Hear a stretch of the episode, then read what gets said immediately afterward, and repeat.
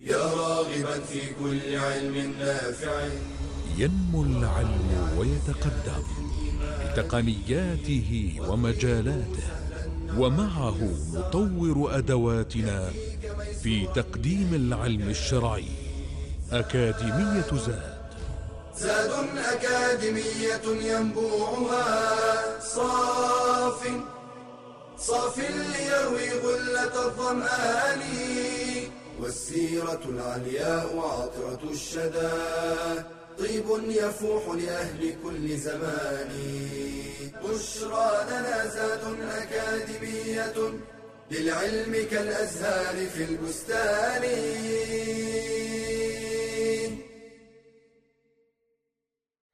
إن الحمد لله نحمده ونستعينه ونستغفره ونستهديه ونعوذ بالله من شرور أنفسنا وسيئات أعمالنا. من يهده الله فلا مضل له ومن يضلل فلا هادي له وأشهد أن لا إله إلا الله وحده لا شريك له وأشهد أن نبينا محمدا عبده ورسوله صلى الله عليه وعلى آله وأصحابه وإخوانه ومن دعا بدعوته واستنى بسنته واهتدى بهديه إلى يوم الدين. وبعد حياكم الله إخواني وأخواتي من طلاب وطالبات العلم في برنامج أكاديمية زاد. في هذا اللقاء من المستوى الرابع في دراسة السيرة النبوية على صاحبها أفضل الصلاة وأتم التسليم. نتدارس فيه شيئا من أحواله ومواقفه صلى الله عليه وآله وسلم. كنا في لقاء سابق قد تحدثنا عن ما يتعلق بهدي النبي صلى الله عليه وسلم في كلامه وكيف أن كلامه صلى الله عليه وسلم كان كلاما بينا واضحا فصلا جزلا وكان يكرر بعض ما يحتاج التكرار إليه ثلاثا ليفهم ويعقل عنه. وإذا اقتضى المقام التكرار كرر. وكان صلى الله عليه وسلم يعني يعني يستخدم الألفاظ الكناية عن ما يستقبح ولا يصرح بها. وكما قال الشافعي رحمه الله لبعض طلابه اكسو ألفاظك. يعني لا تجعل ألفاظك عارية وإنما اكسوها بمعنى أن يستخدم الإنسان لفظا مناسبا. فيه كناية لا تصريح ويحقق المقصود بأن المستمع يفهم. لذلك مثلا قد يقرأ الإنسان المسلم رجل أو امرأة شاب أو فتاة يقرأ سورة يوسف عليه السلام مرات ومرات ومرات وهذا لا يستثير شيئا من مكنون النفس لأن التعبير القراني تعبير راقي في غاية الرقي والكمال والعفة والأدب. يوصل الفكرة تنفعل النفس ايجابا نحو ما يقتضيه السياق القرآني ولكنه دين استثارة مكامن النفس البشرية كما يحدث من قبيح ما يعرض في كثير من الكتب والروايات التي تهدف في تعبيراتها وألفاظها وتصريحها إلى استثارة مكامن النفس البشرية، إلى إشاعة الفاحشة في الذين آمنوا، إلى استثارة الغرائز لدى الشباب والفتيات من خلال هذه الروايات التي تقدم. ويكون فيها ما يسمى بالأدب المكشوف، وأي أدب في هذه الأمور والقضايا.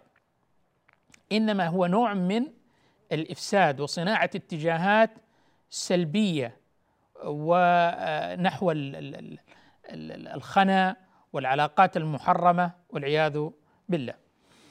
كان من هدي النبي صلى الله عليه وسلم وحاله أيضا في كلامه عفته صلى الله عليه وسلم في الكلام. كان كلامه يقطر عفة كان بعيد عن الكلام الفاحش الكلام البذيء ادبا منه صلى الله عليه وسلم كما قال ربه وإن لك وإنك لعلى خلق عظيم. وأيضا لأنه يتأثر ويتأول القرآن الذي هو قد امتزج به صلى الله عليه وسلم فكان يتأول القرآن في حياته كلها يطبقه كان خلقه القرآن. وأيضا كان هو صلى الله عليه وسلم أشد حياء من العذراء في خدرها كان صلى الله عليه وسلم حييا والحياء لا يأتي إلا بخير. والحياء من الإيمان. فكان عفيفا لم يكن فاحشا ولا متفحشا.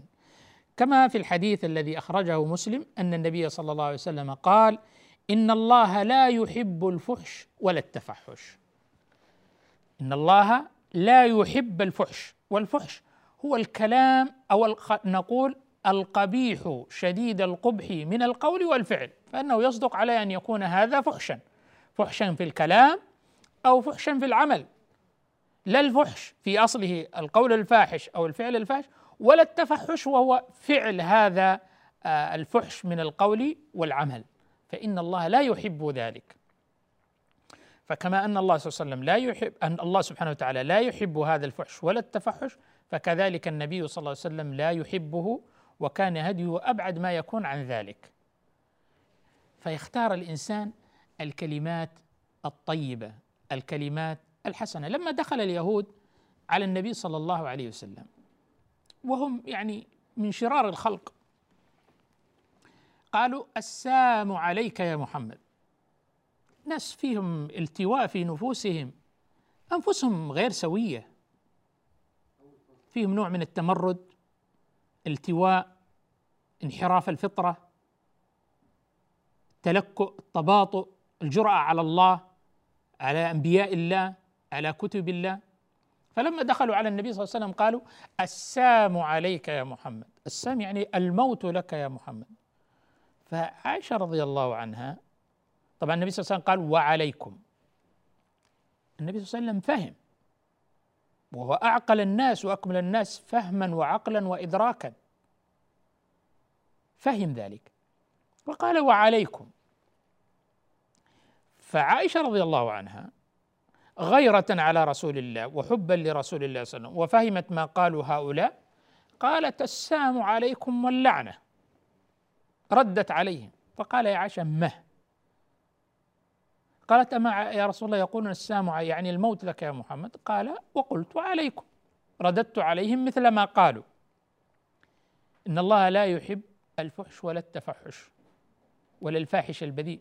وإن من شرار الخلق عند الله عز وجل من يتركهم الناس اتقاء فحشهم. يعني كلام فاحش كلام بذيء مبتذل.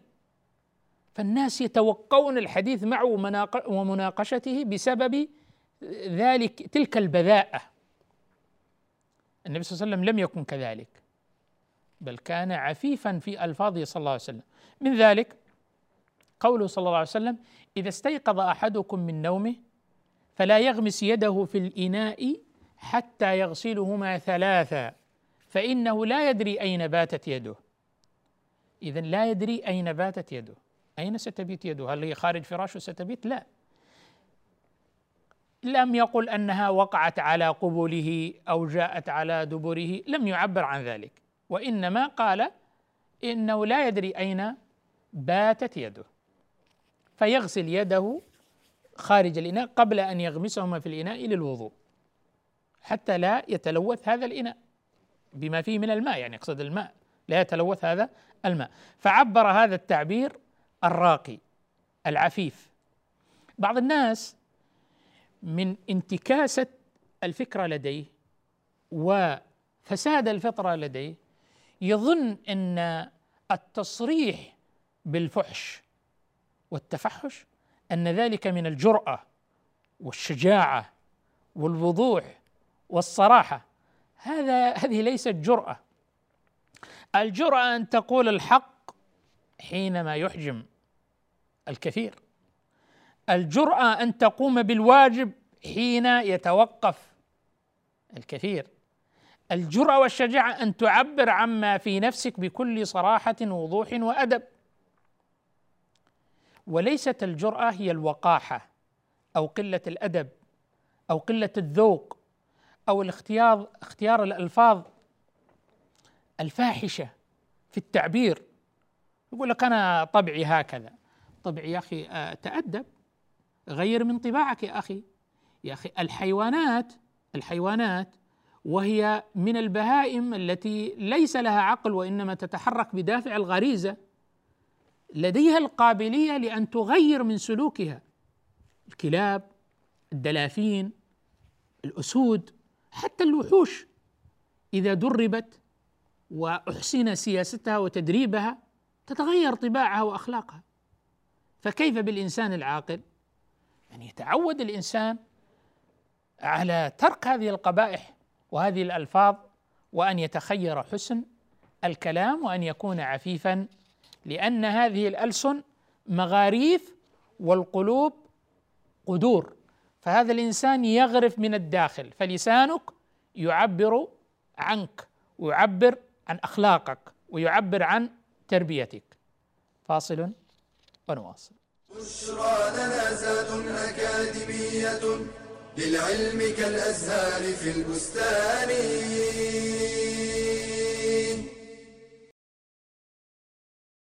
كل ابن آدم خطاء وخير الخطائين التوابون.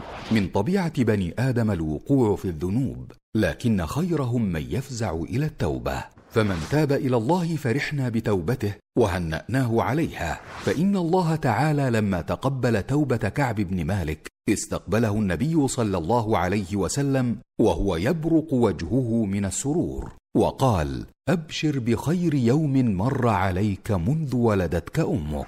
والتائب منكسر يحتاج إلى من يلطف به حتى يثبت على طريق الهداية. قال تعالى فبما رحمة من الله لنت لهم ولو كنت فظا غليظ القلب لانفضوا من حولك.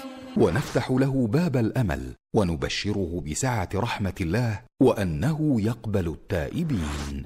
قال تعالى وهو الذي يقبل التوبة عن عباده ويعفو عن السيئات ويعلم ما تفعلون. ولا نوبخه ولا نعنفه بذنب قد تاب منه. قال النبي صلى الله عليه وسلم لا تكونوا عون الشيطان على أخيكم. ولكن قولوا اللهم اغفر له اللهم ارحمه ولا نعيره بسالف ذنبه ولو بعد حين. قال الحسن البصري رحمه الله كنا نحدث أنه من عير أخاه بذنب قد تاب إلى الله منه ابتلاه الله عز وجل به وندله على ما يثبته على طريق الهداية. كتلاوه القرآن وذكر الله تعالى وصحبة الأخيار وهجر الأشرار ونواليه بالزيارة والسؤال عنه ونصطحبه معنا إلى مجالس العلم والفضل ولنستر عليه ولا نخبر بما علمنا من معاصيه وننصحه أن يستر نفسه. قال النبي صلى الله عليه وسلم من ستر مسلما ستره الله في الدنيا والآخرة وينبغي أن نساعد التائب على معيشته فمن تاب من وظيفة محرمة نسعى له في وظيفة مباحة ومن تاب من كسب محرم نوفر له باب كسب حلال. فلنساعد التائب والمشارك في التوبة فإنها واجبة على الجميع وكلنا يرجو الإعانة عليها.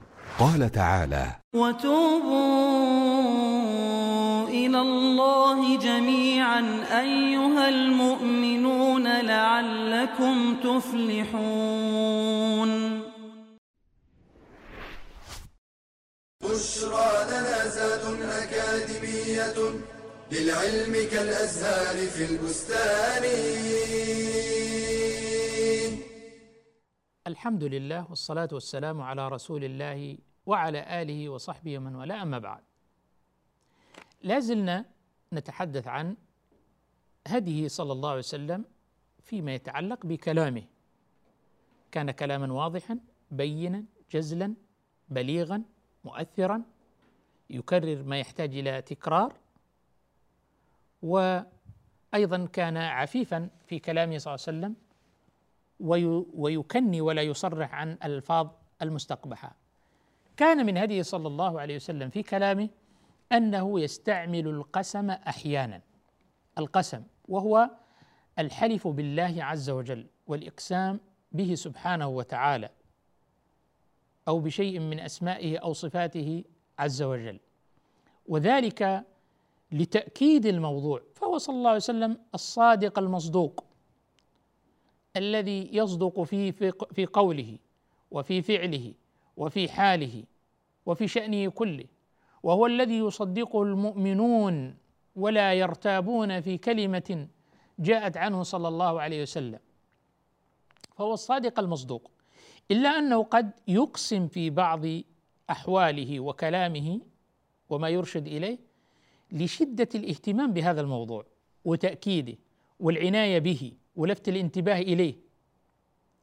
فمن ذلك أنه كان كثيرا ما يحلف في أو يستخدم في حلف في حلفه صلى الله عليه وسلم أن يقول والذي نفسي بيده. أنفسنا كلها بيد الله عز وجل. فهو يقسم بالله عز وجل الذي نفسه صلى الله عليه وسلم بيده سبحانه وتعالى. من ذلك أنه كان يقول والذي نفسي بيده لأن يأخذ أحدكم حبله فيحتطب على ظهره خير له من أن يأتي رجلا فيسأله. أعطاه أو منعه. رواه البخاري أو مسلم. يعني حث على قضية العمل. حث على قضية الاستغناء عن الناس وعدم الاحتياج إليهم. اهتمام بسوية نفس المسلم أن تكون نفسا عزيزة كريمة ليست نفسا متسولة أو سائلة أو متعلقة بغير الله عز وجل. أو تتطلع لما في أيدي الناس. هنا يسعى لبناء كرامة الإنسان المسلم أن يكون الإنسان كريما عزيز النفس فيؤكد صلى الله عليه وسلم ويحلف بالذي نفسه بيده لأن يأخذ أحدكم حبله الحبل ثم يذهب إلى الغابة ويحتطب يكسر شيئا من الحطب الأشجار ثم يأتي بها يربط بها هذا الحبل ويحملها على ظهره أو على دابته ثم يأتي السوق فيبيع هذا الحطب ويأخذ مقابله شيئا ثم يتعفف بهذا المقابل اللي هو المال يستغني به عن الناس. خير له من أن يأتي إنسان فيسأله أعطاه أو منعه فإن أعطاه أصبح مسترقا لعطاء هذا الإنسان. أحسن إلى الناس تستعبد قلوبهم فطالما استعبد الإنسان إحسان الإحسان رق للقلوب الكريمة الوفية. خير من اعطاه أو منعه. إذا منعه انكسرت نفسه وإذا أعطاه أسره. قال كونك تتعب وتذهب وتجهد في هذا العمل خير لك من ذلك. فأقسم على ذلك النبي صلى الله عليه وسلم تأكيد على هذه القضية وتعزيز لها في النفس المسلم وأيضا نشر لهذه الروح ولهذه القيم في المجتمع المسلم لأن تشيع في المجتمع آه، بدلا من آه، البطالة والاتكال والتسول والتطلع إلى ما في أيدي الناس. من ذلك أن النبي صلى الله عليه وسلم قال والذي نفسي بيده لا يكلم أي لا يجرح أحد في سبيل الله. والله أعلم بمن يكلم في سبيله إلا جاء يوم القيامة واللون لون الدم والريح ريح المسك رواه البخاري ومسلم. هذا أيضا قسم على عظم جليل وهو ما يلحق الإنسان من الجراح. وفي سبيل الله في أي باب من أبواب السبيل كان جهادا في سبيل الله أو كان سعيا في شيء من مرضاه الله عز وجل في سبيل الله في أمر يحبه الله عز وجل فكلم الإنسان أو جرح في ذات الله عز وجل فإنه يأتي يوم القيامة اللون لون الدم والريح ريح المسك تكريما له في ذلك اليوم لما جرح النبي صلى الله عليه وسلم في إصبعه فقال هل أنت إلا أصبع دميت وفي سبيل الله ما لقيت يعني تهوينا لهذا الأمر لكن طالما أنه في ذات الله عز وجل فيهون الأمر ويعظم أجره عند الله عز وجل. أيضا كان من قسمه صلى الله عليه وسلم والذي نفسي بيده لا يؤمن أحدكم حتى أكون أحب إليه من ولده ووالده والناس أجمعين. رواه البخاري ومسلم. هذا تأكيد على قضية مهمة تتعلق بالإيمان بالله عز وجل. أن الإنسان لا يبلغ حقيقة الإيمان حتى يكون الرسول صلى الله عليه وسلم أحب إليه من نفسه هو. وأحب إليه من ولده وأحب إليه من والده وأحب إليه من الناس أجمعين إذا وصلت الحالة النفسية القلبية الإيمانية عند الإنسان إلى هذا المستوى هنا الآن بلغ حقيقة الإيمان. وأيضا قال صلى الله عليه وسلم والذي نفسي بيده لخلوف فم الصائم أطيب عند الله تعالى من ريح المسك. هذا أيضا فيه تأكيد على قضية مهمة وعبادة جليلة ودفع للناس لهذه العبادة تحفيزا لهم تشجيعا لهم وتذكيرا لهم بفضلها والثواب الذي أعده الله عز وجل. ومن ذلك أن هذا الخلوف الذي يأتي في فم الصائم وهو تغير رائحة الفم المنبعث أيضا من المعدة نتيجة خلو هذه المعدة من الطعام هذا هذه لخلوف فم الصائم أطيب عند الله من ريح المسك. هذا الأثر الذي يترتب على العبادة هو طيب عند الله. إذا كان هذا الأثر المترتب على العبادة هذا مقامه عند الله عز وجل. فكيف بالعبادة ذاتها؟ لا شك أن العمل جليل وعظيم. فلذلك أقسم النبي صلى الله عليه وسلم على ذلك تحفيزا وتشجيعا للمؤمنين لأن يتسابقوا في هذه الأعمال وفي هذه الطاعات وفي هذه العبادات. ربما حلف بقوله وأيم الله. ومن ذلك لما أقسم قال وأيم الله لما جاءوا إليه يشفعون في المرأة التي سرقت ألا يقام عليها الحد. قال وأيم الله. هذا قسم بالله. لو أن فاطمة بنت محمد معروف أن فاطمة رضي الله هي ابنته ولكن تنبيها وتوضيحا لانها تتصل بأعظم النسب إلى رسول الله صلى الله عليه وسلم وهي ابنته وأحب الناس إليه. وأيم الله لو أن فاطمة بنت محمد سرقت لقطعت يدها. رواه البخاري ومسلم. لا مجاملة في إقامة الحدود. الحدود إذا رفعت إلى الحاكم ولي أمر المسلمين القاضي فإنها لا شفاعة في ذلك. نعم تدرى الحدود بالشبهات لكن إذا وصلت فإنها تقام على الشريف الوضيع وعلى الناس أجمعين ولا يجامل أحد على حساب أحد. فهذا تأكيد منه صلى الله عليه وسلم إنه لو ابنته يعني وقعت في هذا لقطع يدها. فهذا فيه نوع من التأكيد لهذه القضية وبالتالي هم لن يناقشوه صلى الله عليه وسلم في هذا الأمر لأنه حلف أنه لو كانت ابنته في مقام هذه المرأة وحاشاها سيدة نساء العالمين بنت رسول الله صلى الله عليه وسلم رضي الله عنها وأرضاها أن تسرق. لكن قال وأيم الله لو أن فاطمة بنت محمد سرقت لقطعت يدها اذا كان صلى الله عليه وسلم يؤكد آه، كلامه ويحذر ويلفت الانتباه وأيضا يحض على الأعمال بهذا القسم وهذه اليمين التي يحلفها صلى الله عليه وسلم على هذه الأعمال. فاصل ونواصل. بشرى لنا زاد أكاديمية للعلم كالأزهار في البستان.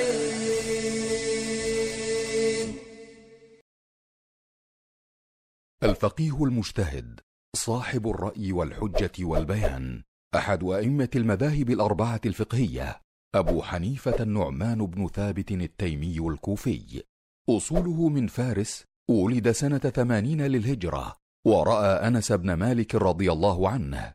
نشأ بالكوفة وكان يبيع الحرير وقد طلب العلم منذ صغره حتى نبغ وعلى ذكره فانقطع للتدريس والإفتاء.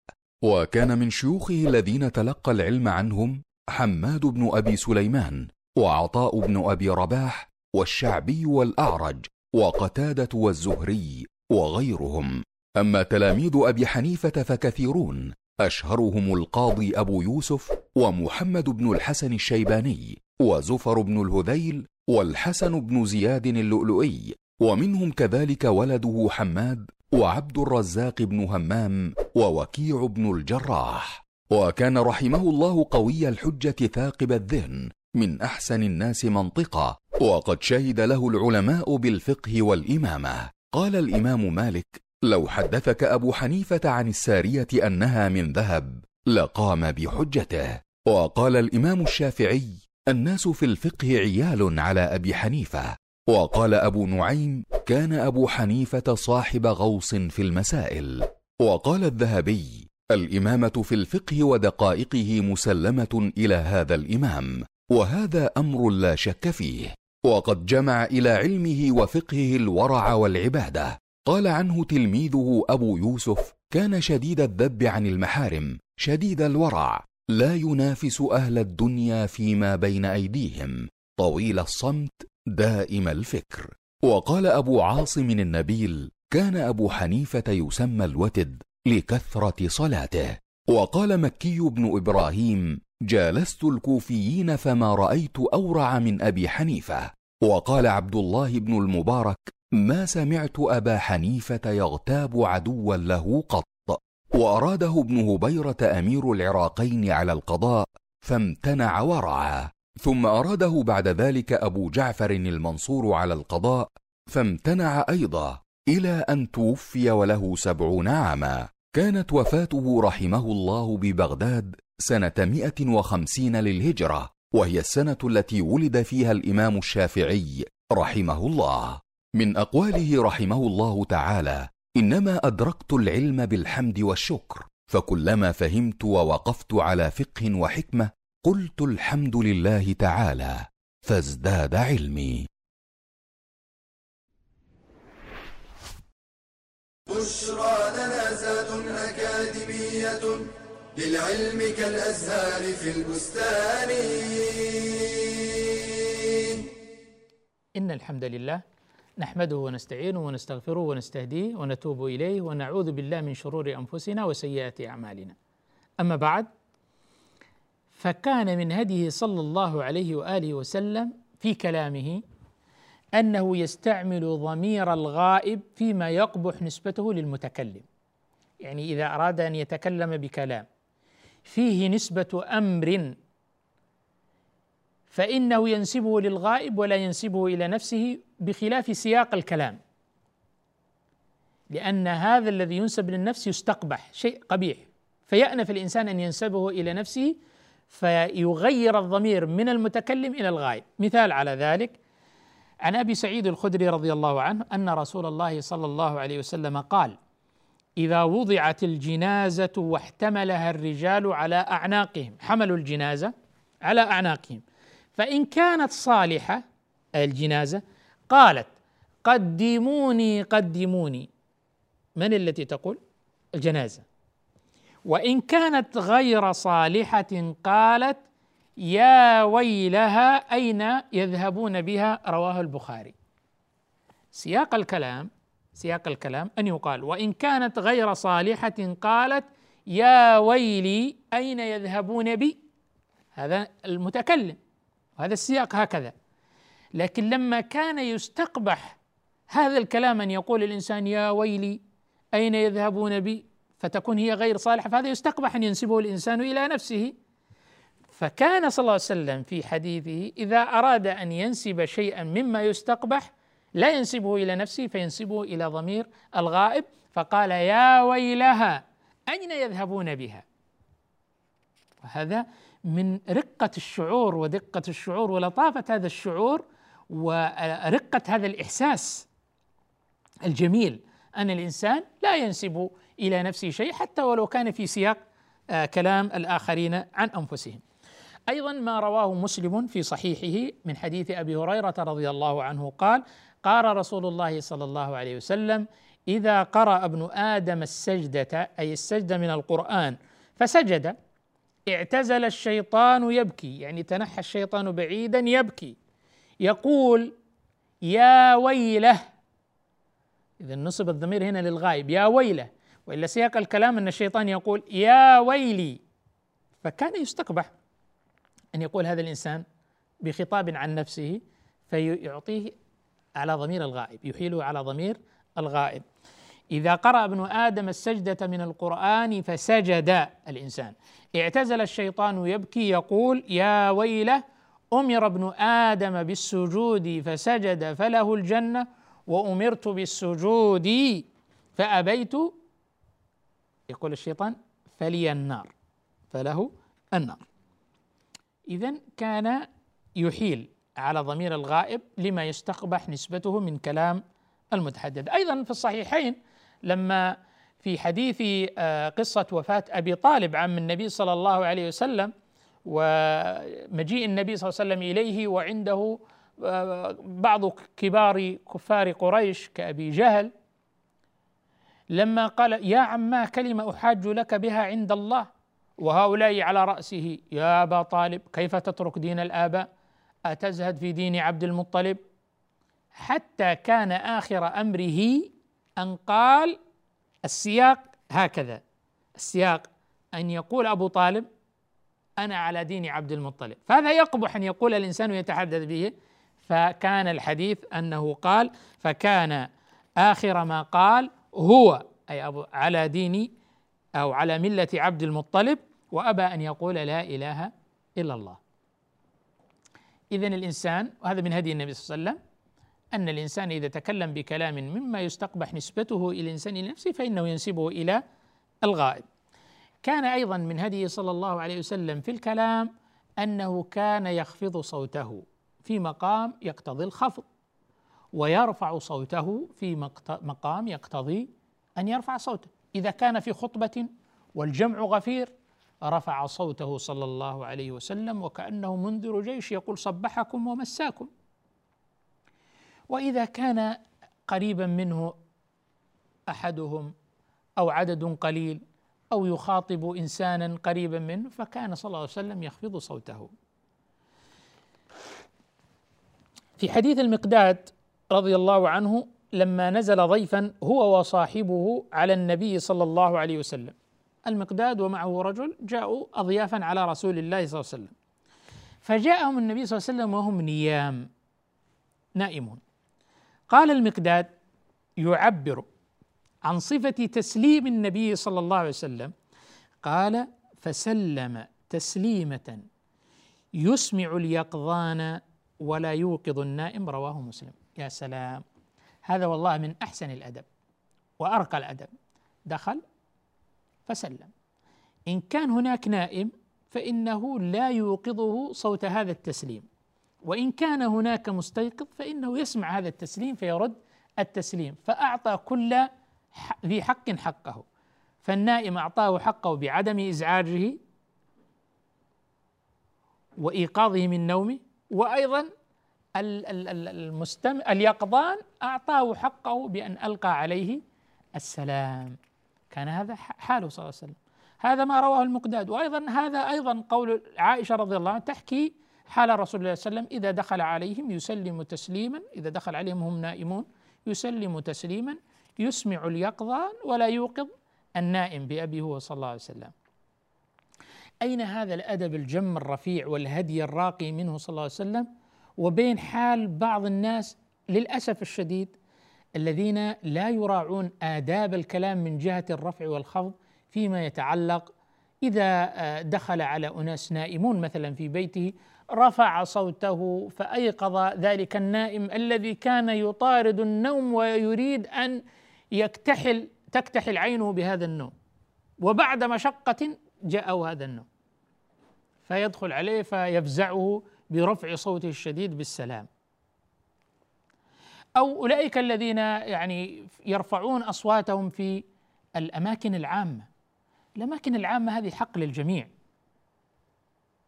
في الشارع في المسجد في السوق في آه، المستشفى في أماكن يعني من الذوق العام ومن الأدب ومن الأخلاق الإسلامية في آه، انتظار في مثلا عيادة مثلا. في استراحة انتظر أن يدخل في سيرته أن يدخل على الطبيب. تجد الناس يتباينون. هناك من يهمس مع أولاده أو يتكلم مع من جوا بكلام هادئ. لا يزعج الناس الحاضرين. وهناك من يتحدث كأنما هو يتحدث إلى جمهور كأنما هو لوحده في بيته. لا في تصرفاته ولا في آه كلامه. ولا في في الطائرة مثلا. يا أخي هذا مكان للجميع من حق الجميع سواء هو في تحدثه أو في الأصوات التي تخرج من جواله. احترم الناس الذين حولك. لا يرغبون أن تزعجهم مثلا. لا يرغبون أن يسمعوا ما تسمع. هم منشغلون بشيء قد يكون خير مما أنت منشغل به. فاحترم الآخرين من حولك. هكذا كان هديه صلى الله عليه وسلم في كلامه من جهة بيانه وتأثيره ووضوحه وبلاغته وفصاحته كان كلاما مترسلا بينا فصلا جزلا. كان يعيد ما يحتاج إلى تكرار ثلاثا ليفهم عنه ويتعقل وأيضا للاهتمام به بالعناية. وكان أحيانا يقسم بالذي نفسي بيده على بعض الأفكار والأعمال والأقوال والعبادات ويحض عليها ومزيد اهتمام بها وتوجيه لها. كان أيضا يعني يستخدم ضمير الغائب فيما يستقبح من نسبته إلى المتكلم. كان يختار العبارة والكلمة والجملة واللفظ المناسب الرقيق المؤدب العفيف. كان بعيدا في ألفاظه عن الفحش والتفحش. رزقنا الله الاقتداء والائتساء برسول الله صلى الله عليه وسلم في أحواله كلها ورزقنا شفاعته ومرافقته في الجنة. والحمد لله رب العالمين وصلى الله وسلم وبارك على نبينا محمد وآله وصحبه أجمعين. يا راغبا في كل علم نافع متطلعا لزيادة الإيمان وتريد سهلا النوال ميسرا يأتيك ميسورا بأي مكان زاد زاد أكاديمية ينبوعها. صاف صاف ليروي غلة الظمآن. بشرى لنا بشرى لنا بشرى لنا زاد أكاديمية للعلم كالأزهار في البستان.